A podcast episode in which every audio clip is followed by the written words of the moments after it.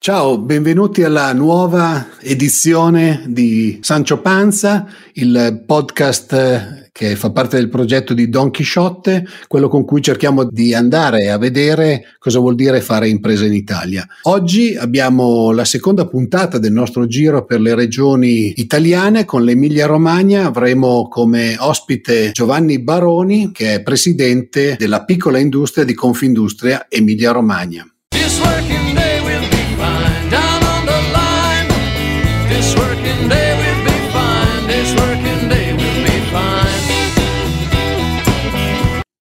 Ciao Giovanni. Ciao Renato, è veramente un piacere essere qui ed essere tuo ospite per eh, questo podcast. Eh, hai detto bene, sono presidente del Comitato Piccola Industria eh, di Confindustria dell'Emilia Romagna. Contrariamente al solito, Giovanni è un imprenditore di prima generazione, a parte che lo era anche al viso e biffi, ma non è come me un figlio di papà, come vengono definiti di solito gli imprenditori di seconda generazione. Lui ha fondato la sua impresa, la sua azienda si chiama X3 Energies e si trova a Parma e appunto è il presidente di Confindustria Emilia Romagna per quanto riguarda la piccola industria. Com'è la situazione in questo momento in Emilia Romagna, questa fase post-Covid? Ma allora, prima di tutto c'è da, mettere, da fare una premessa, cioè siamo in una situazione post-Covid oppure no? Perché questa è la prima domanda da farci. Ma la situazione credo che comunque sia comune e coerente con il resto d'Italia, però con eh, una grande consapevolezza. La consapevolezza di fondo è che assieme a Lombardia Veneto, Piemonte ed Emilia Romagna diciamo, rappresenta un po' il cuore produttivo del paese. Giusto per dare qualche numero, il 10% del PIL nazionale viene coperto dall'Emilia Romagna, quindi insomma diciamo che un calo della produttività e comunque eh, della ricchezza in Emilia Romagna ha effetti oggettivi in tutta Italia. Allora, eh, l'Emilia Romagna, prima di tutto bisogna, bisogna capire da dove, da dove, nasce, cioè quali sono le sue anime. In verità ne ha tante di anime, perché per certi versi è famoso, magari poi ne parliamo, è sicuramente una regione delle filiere, ma è una regione con eh, aree industriali molto diversificate, cioè andiamo dal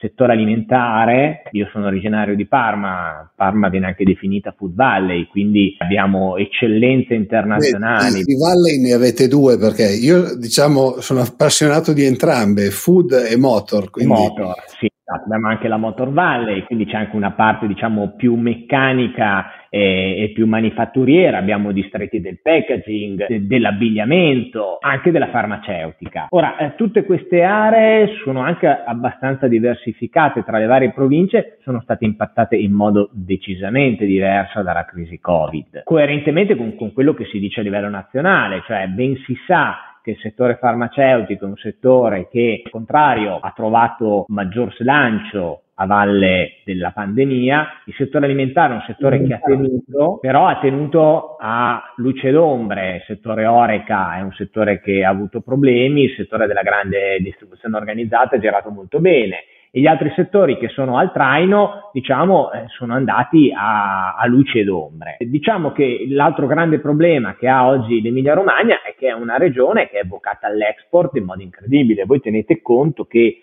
l'export pro capite eh, si aggira intorno al 40%, quindi questo cosa significa? Significa che l'interruzione di tutte le connessioni internazionali che ci sono state a valle della pandemia hanno avuto un effetto diretto sulle nostre imprese. Io ho tanti amici che per esempio sono nel settore dell'impiantistica che magari avevano gli ordini, non riuscivano a consegnare i macchinari, ma non riuscivano neanche a trovare perso- o a mandare il loro personale all'estero per installare i macchinari. Quindi tu potevi anche avere un portafoglio ordini, ma non riuscivi a monetizzarlo e quindi sostanzialmente ti si, ti si bloccava il tuo cash flow. Questo perché non eri rivolto strettamente al mercato interno. Ora, da questo punto di vista, quindi, l'Emilia Romagna, regione anche vocata a tutto il settore del turismo, pensate a tutta la riviera romagnola, quello è un settore che si è assolutamente azzerato in questo anno, in questi 18 mesi. Ora, l'effetto vero è a macchia di leopardo.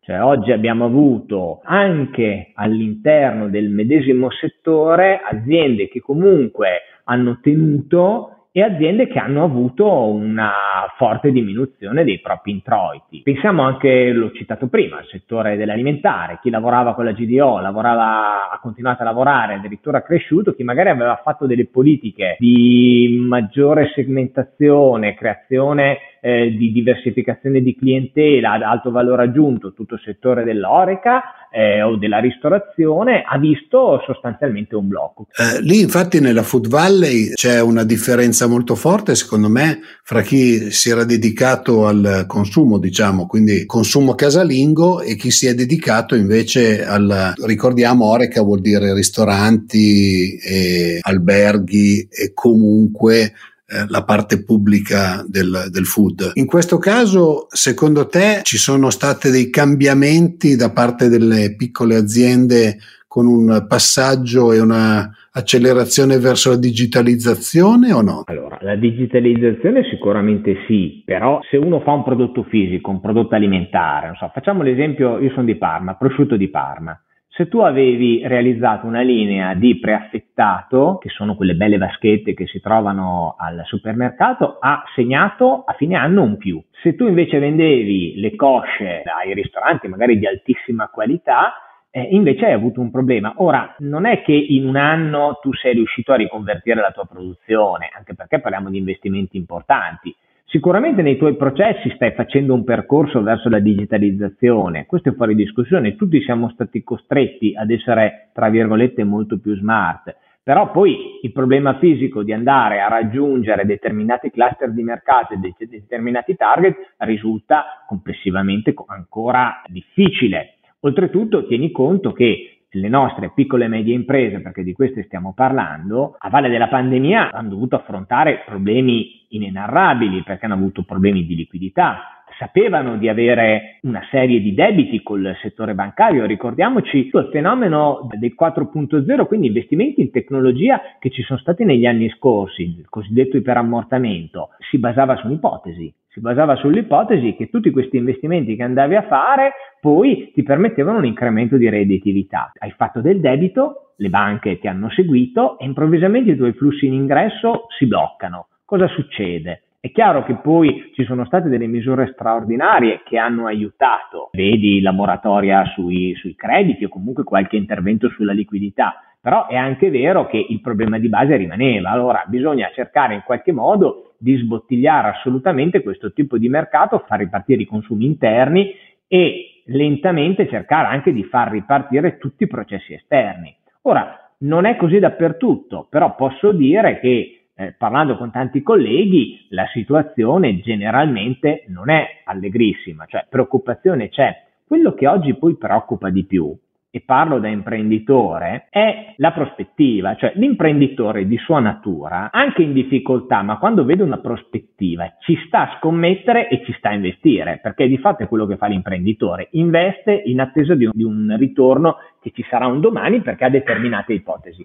È chiaro che oggi è difficile, faccio un esempio, oggi qualche banca ha cominciato a porre qualche ipotesi di un eventuale aumento dei costi nel caso di liquidità giacente sui conti correnti, anche delle imprese. Ora, e dicono questa sì. cosa è una cosa viziosa, non va bene. La domanda io la vedo da un altro punto di vista. Le imprese che cosa hanno fatto? Hanno sicuramente goduto del blocco del pagamento dei mutui con le varie moratorie, hanno raccolto liquidità ma non per raccoglierla in modo sterile, con un'ottica di investimento, ma poi devono dosare il momento in cui andare a investire. Lo fanno quando vedono le prospettive. Cioè è evidente che se oggi tutti gli investimenti non sono ancora ripartiti, oltretutto ci sono grandissimi problemi anche a farli partire, vedi tutti gli approvvigionamenti, tutte le catene di approvvigionamento delle materie prime che oggi sono bloccati, e questo è un problema internazionale, non italiano, diciamo tutte queste imprese sono ancora in attesa di capire quando partire. Quindi è un tema Beh, di prospettiva. Dovranno anche no? ricominciare a pagare i mutui a questo punto, perché è vero che hanno accumulato molto debito, ma con la, sospensione, con la sospensione delle rate dei mutui prima o poi ricominceranno e o, o ricominciano anche i flussi di cassa oppure quei soldi servono anche a pagare le rate del mutuo. Torniamo un po' al, ai distretti di eccellenza della Emilia Romagna. C'è un distretto di eccellenza che è stato molto impegnato negli ultimi mesi perché è quello del packaging che serve soprattutto l'industria farmaceutica e quindi ci sono state aziende che dovevano correre per cercare di fare nuovi impianti, i subfornitori che dovevano correre per aiutare queste aziende, le aziende dovevano mandare in giro la gente ad installare e cosa è successo? Ce, ce l'hanno fatta secondo te oppure è stata una corsa ad ostacoli come al solito? È stata una corsa ad ostacoli, addirittura ci sono colleghi che si sono dovuti ingegnare come spesso fanno gli italiani cioè per raggiungere il paese X li hai fatti transitare dal paese Y, li hai fatti stare dieci giorni là perché poi non c'erano più le restrizioni per andare finalmente nel paese X. Penso alle triangolazioni che ci sono state con gli Stati Uniti attraverso il Messico. Questo è direi proprio tipico ingegno italiano, no? È stato veramente complicato. So di gente che per montare impianti ha provato ad appoggiarsi anche a maestrie estere con tutti i problemi che ci sono, ma penso anche a casa mia eh, la mia azienda ha una controllata negli Stati Uniti, noi abbiamo una 7-8 impianti nello stato del Colorado, noi abbiamo degli impianti di metano per autotrazione, facciamo il pieno ai camion. Io è da febbraio del 2020 che non vado negli Stati Uniti perché? Perché viaggiavo con ESTA, non col visto, perché è una cosa più che permessa e sono bloccato. Siamo riusciti oggi, uno dei miei collaboratori è riuscito ad avere il visto dopo che gli avevano dato appuntamento a otto mesi di distanza e quindi forse uno, uno de, un italiano potrà raggiungere la nostra azienda americana dopo un anno. Chiaro, la tecnologia ha aiutato, abbiamo fatto dei video call, tutto quello che si vuole, ma non è la stessa cosa. Beh, anche quello è una forma di protezionismo, ma tra l'altro nella, nei distretti di cui si parlava della Motor Valley molto spesso ci si dimentica che della Motor Valley fanno parte anche le macchine agricole, perché poi anche quelle hanno i motori e a Reggio Emilia c'è una zona molto forte. L'agricoltura è comunque, non è il nostro settore, diciamo, però è un'altra delle, delle eccellenze dell'Emilia Romagna che naturalmente alimenta tutta la filiera del food. L'agricoltura come è andata in questo periodo? Se hai dei dati, poi perché naturalmente non è esattamente il tuo settore. Ma no, l'agrifood, diciamo l'agricoltura e l'agrifood comunque è andata bene perché comunque i consumi si sono spostati, ma sulle filiere diciamo le cose sono andate avanti, quindi cioè le varie produzioni agricole sono andate avanti e, e i problemi principali normalmente sono problemi di carattere climatico, ecco, non, quindi insomma una grossa siccità che c'è eh stata sì. negli ultimi ecco, nelle, negli ultimi due mesi, poi l'ondata di freddo che c'è stata nel mese di, eh, di aprile, insomma sono stati questi i veri problemi. Oltretutto un'agricoltura, questo ma ci tengo a sottolinearlo, sarà uno dei grandi protagonisti delle grandi rivoluzioni nei prossimi anni, cioè il famoso Recovery Fund di cui ormai credo se ne sono già viste 50 versioni diverse, sicuramente per l'agroindustria 4.0, quindi accelerazione tecnologica, ci sono ingenti fondi appunto per, per creare un'innovazione, una digitalizzazione, un'evoluzione in area di sostenibilità ma anche di industrializzazione proprio del settore dell'agricoltura che appunto come hai detto te non è il mio, il mio settore ma sicuramente mi incuriosisce molto perché vedo che ci sono veramente tantissime aree di sviluppo molto moderne in questo settore. Invece, per quanto riguarda tutta la parte di problemi dell'Emilia Romagna, che è molto lunga, ne avete uno che io tutte le volte che vado verso la eh, Romagna dall'Emilia sconto come tutti quelli che vengono dal nord, che è il passante di Bologna. A Bologna riescono a farlo secondo te il passante o diventerà sempre più un nodo centrale di blocco? Allora, il, eh, quello come diverse altre infrastrutture in Emilia Romagna ormai sono sul, eh, sono sul tavolo nazionale da diverso tempo. Io confido e segnali diciamo di consapevolezza a livello centrale che questi nodi irrisolti di carattere infrastrutturale non sono più rimandabili mm, mi sembra che siano sostanzialmente ormai acclarati. Il vero problema di queste infrastrutture non è tanto convenire sulla loro centralità ma è sostanzialmente andare a sbottigliare tutti quei meccanismi di eh, assegnazione legati agli appalti che sono di fatto diventati una vera palla al piede nel settore della, della, realizzazione delle grandi infrastrutture che riguardano il mondo pubblico. Però ritengo che anche dalla politica ormai sia anche abbastanza chiara la necessità di andare a riformare questo aspetto. Quindi sicuramente l'Emilia Romagna ha qualche problema infrastrutturale, però devo essere anche sincero, guardandomi in giro per l'Italia, forse non siamo neanche la, la, regione messa peggio, cioè alla fine in Emilia Romagna ti muovi e riesci a muoverti, vedi alta velocità, vedi strade, vedi anche aerei, siamo sicuramente molto più fortunati eh, di tanti altri colleghi. Mi capita ogni tanto, frequentando Confindustria, di trovarmi a Roma, mi rendo conto che il mio modo di raggiungere Roma è estremamente agevole e comodo e ci sono colleghi che per venire a Roma fanno tutte le volte un sostanziale viaggio della speranza, invece alla fine in tre ore sono, sono a Roma tranquillamente, quindi insomma le infrastrutture ci sono.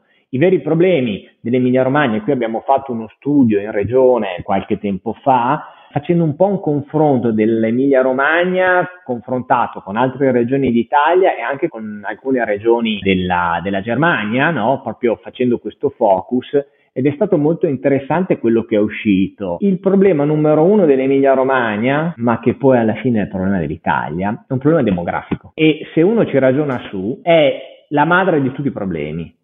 Il problema demografico è che non riusciamo a incontrare la domanda e l'offerta di competenze, parlando di aziende, non si riesce a incontrare. Eh, volevo farti una domanda proprio su questo tema, te la faccio fra un secondo.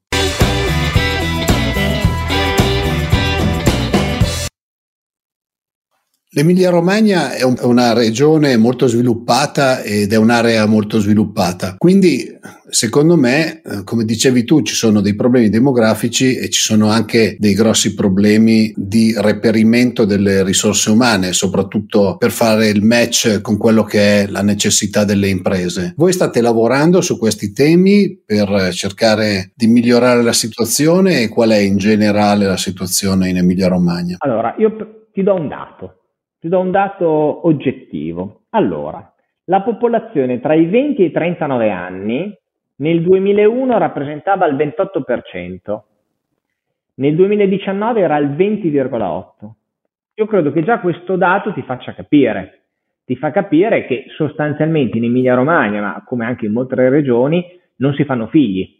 Abbiamo un contributo attivo per l'immigrazione, eh, ma poi sostanzialmente c'è un invecchiamento della curva demografica. Oltretutto il livello di laureati non è negativo perché stiamo parlando che tra i 30 e i 34 anni il 34% della, della popolazione è laureata e un, il sistema universitario regionale è un buon sistema perché ci sono insomma, delle ottime eccellenze. Allora, sostanzialmente in ogni capoluogo dell'Emilia Romagna c'è una, un'università poi con eh, eccellenze storiche come Bologna, eh, Parma, che eh, affondano le proprie radici indietro nei secoli, quindi ehm, diciamo la copertura formativa è estremamente ampia. Il problema è proprio demografico, cioè quindi non si riesce sostanzialmente a incrociare questa, questa regione che corre per tutti i vari distretti che ha, eh, ne abbiamo toccati prima, automotive, alimentare, farmaceutico, eh, tessile, eh, abbiamo parlato di digitalizzazione addirittura nell'agricoltura, quindi capiamo che competenze verranno richieste anche in settori che si ritenevano avulsi da determinate modernizzazioni e, e poi dopo non c'è offerta.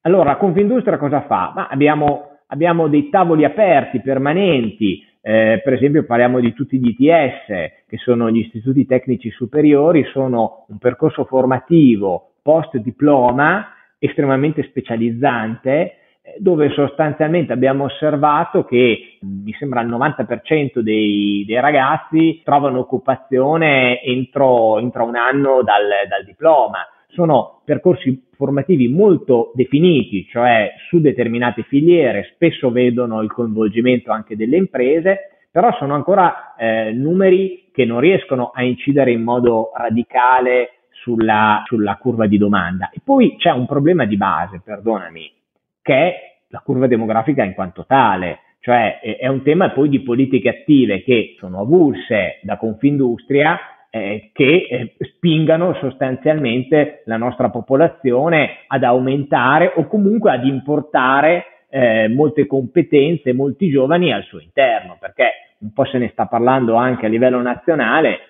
eh, negli ultimi anni comunque abbiamo assistito a una formazione dei ragazzi anche universitaria che poi vedevano una naturale evoluzione nella, nell'espatrio, quindi il giovane che andava all'estero, che è una grande eh, sconfitta per tutto il paese e che non porta assolutamente a nulla sullo sviluppo delle nostre Su imprese. Questo, te- questo tema volevo farti una domanda. Le piccole e medie imprese in una situazione come quella dell'Emilia Romagna dove appunto ci sono dei distretti fortissimi e con delle aziende che naturalmente dal punto di vista così del prestigio offrono un prestigio ad andarci a lavorare molto maggiore magari delle piccole aziende.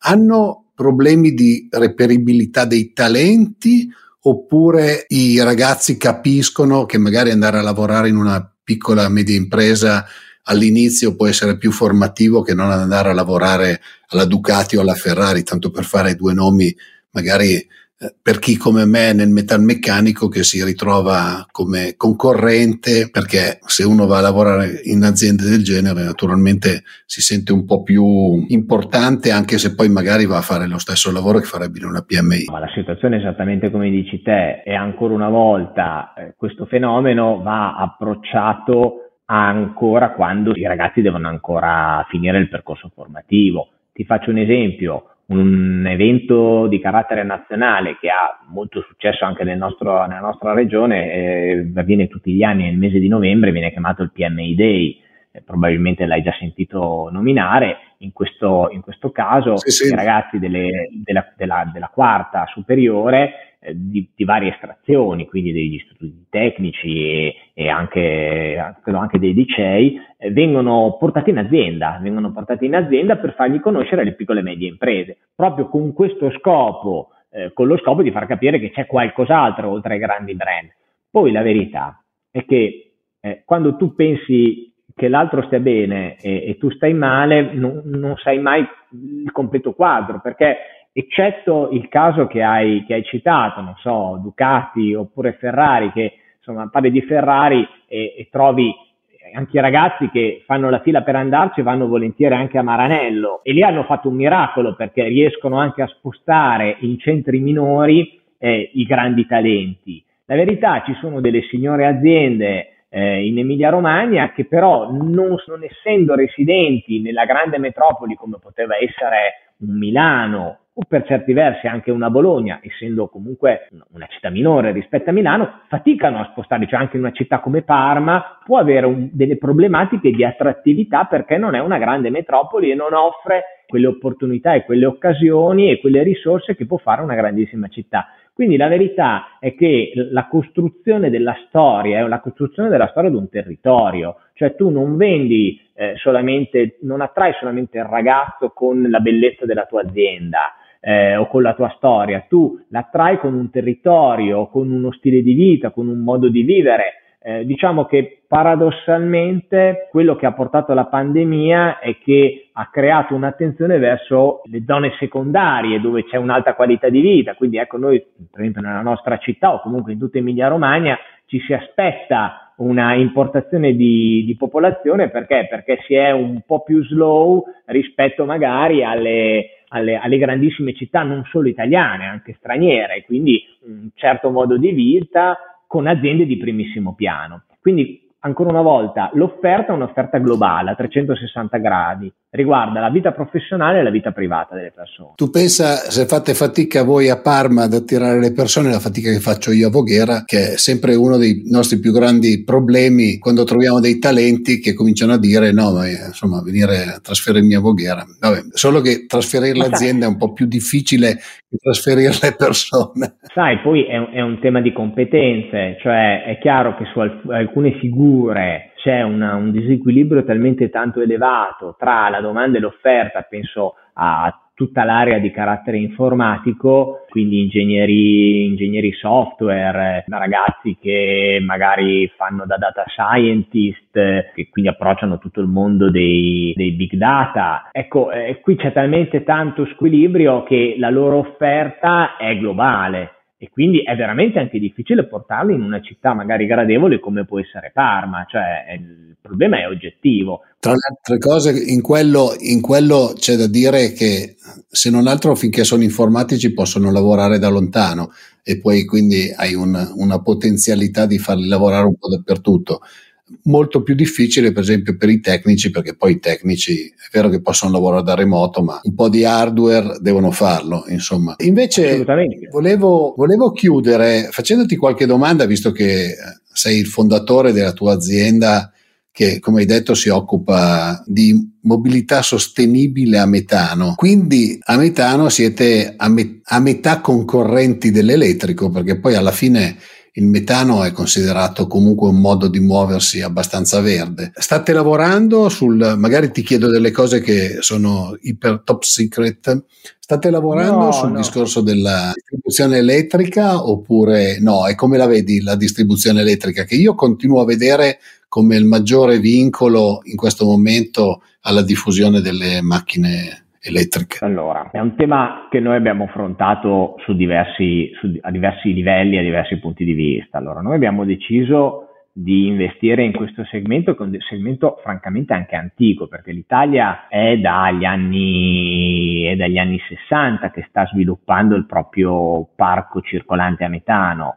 Eh, giusto per dare un numero, eh, l'Italia è il primo paese occidentale per mezzi circolanti a metano eh, sicuramente regina in tutta Europa, ma anche, eh, anche, rispetto agli Stati Uniti. Parliamo del trasporto passeggeri domestico. In verità il trasporto a metano è comunque un trasporto eh, che avviene utilizzando un idrocarburo, quindi un prodotto fossile, molto meno inquinante del, eh, come a livello di emissioni della benzina o del diesel che però è stato eh, nobilitato e sta cambiando punto di vista con quello che, è, che, viene chiamato biometano, che è il metano che si genera in modo naturale dalla, dalla, dalla digestione anaerobica dei prodotti organici, degli scarti. Sono quei, eh, ormai se ne vedono tanti nelle nostre campagne di questi impianti, di questi palloni che producono eh, di fatto biogas che viene raffinato in biometano. Noi non ci vediamo in competizione col settore elettrico, ritengo che il settore elettrico eh, abbia ancora tanto a livello tecnologico, come hai toccato tu, eh, di evoluzione, cioè noi non sappiamo come avverrà la mobilità elettrica nel futuro. Ritengo che coesisteranno entrambe, eh, addirittura potranno inter- intrecciarsi, è notizia di qualche settimana che il, i sistemi ibridi elettrico-metano sono stati riconosciuti dalla comunità europea eh, come eh, sistemi eh, che vanno nella direzione eh, della, della, sostenibilità. Nel Recovery Fund c'è un capitolo abbastanza corposo su tutto quello che riguarda il biometano e la conversione del trasporto pubblico locale a biometano, metano. Quindi io li vedo assolutamente insieme e c'è spazio sostanzialmente per tutti, ecco, quindi sì, se, lasciano impianti, se, se lasciano fare gli impianti di biometano, perché almeno dalle nostre parti ormai sono, sono entrati nella lista nera di not in my backyard, quindi quelli che non vogliono nulla vicino a casa loro perché dicono che fanno odore, che sono grandi e sono sgradevoli, anche se poi eh, è proprio la parte eh, di sostenibilità migliore perché è, è un riciclo di, di, qualcosa che esiste già. Un'altra cosa di cui ti occupi ho visto che è l'efficienza energetica, che mi sembra che in questo momento sia la, una delle cose portanti per quanto riguarda la comunità europea. Come si è messa in Italia a livello di consapevolezza sulla gestione dell'energia? Allora, noi siamo entrati nel, settore della, dell'efficienza energetica nel 2013 quindi sono già sette anni. Io ho un background legato alla commodity energetica, quindi ho una storia da, da trader di energia, quindi dalla commodity mi sono spostato diciamo al servizio e ci ho creduto fin dall'inizio perché eh, quando mi trovavo a comprare o vendere il kilowattora o il metro cubo, dicevo ma non capisco perché mi devo scontrare su eventuali scontistiche dello 0,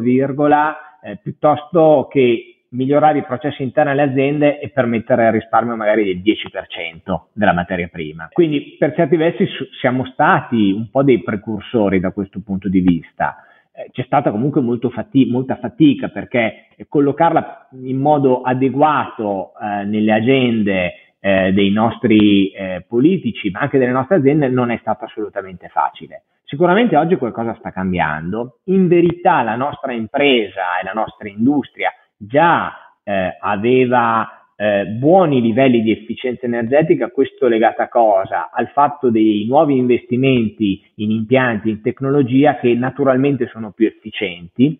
Spesso però avere anche la macchina super performante non garantisce l'utilizzo adatto, eh, l'utilizzo più ottimizzato. Il grande problema che c'è oggi a livello di efficienza energetica, se lo devo guardare a 360 gradi, non solo sull'attività produttiva, è il nostro patrimonio edilizio. Il nostro patrimonio edilizio fa da tutte le parti, 110% voleva essere proprio uno, una spinta in quella direzione, quindi di miglioramento a livello di efficienza energetica e anche rilancio del settore dell'edilizia che sappiamo che ha passato anni estremamente complessi. È vero anche che insomma si è visto, eh, si individuano proroghe su proroghe perché si è creato un mostro burocratico molto complesso da gestire, ma complessivamente ci credo. Ecco. Uh, un'ultima domanda, prima mi dicevi che hai lanciato ultimamente una startup uh, per diventare anche tu un po' più digitale. E l'idea mi sembrava interessante, me la racconti in i famosi 15 secondi del pitch da ascensore?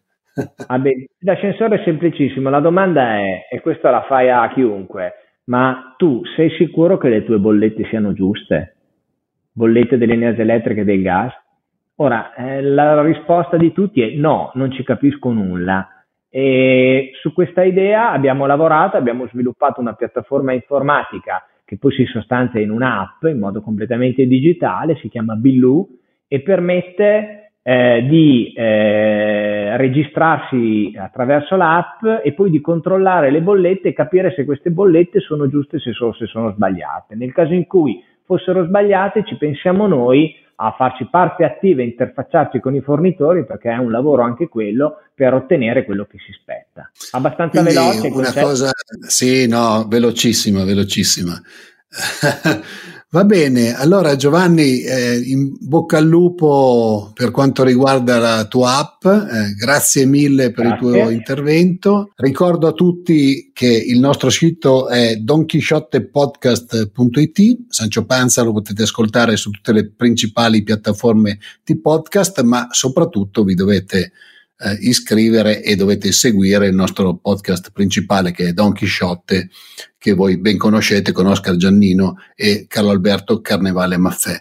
Grazie ancora Giovanni e alla prossima puntata di Sancio Panza.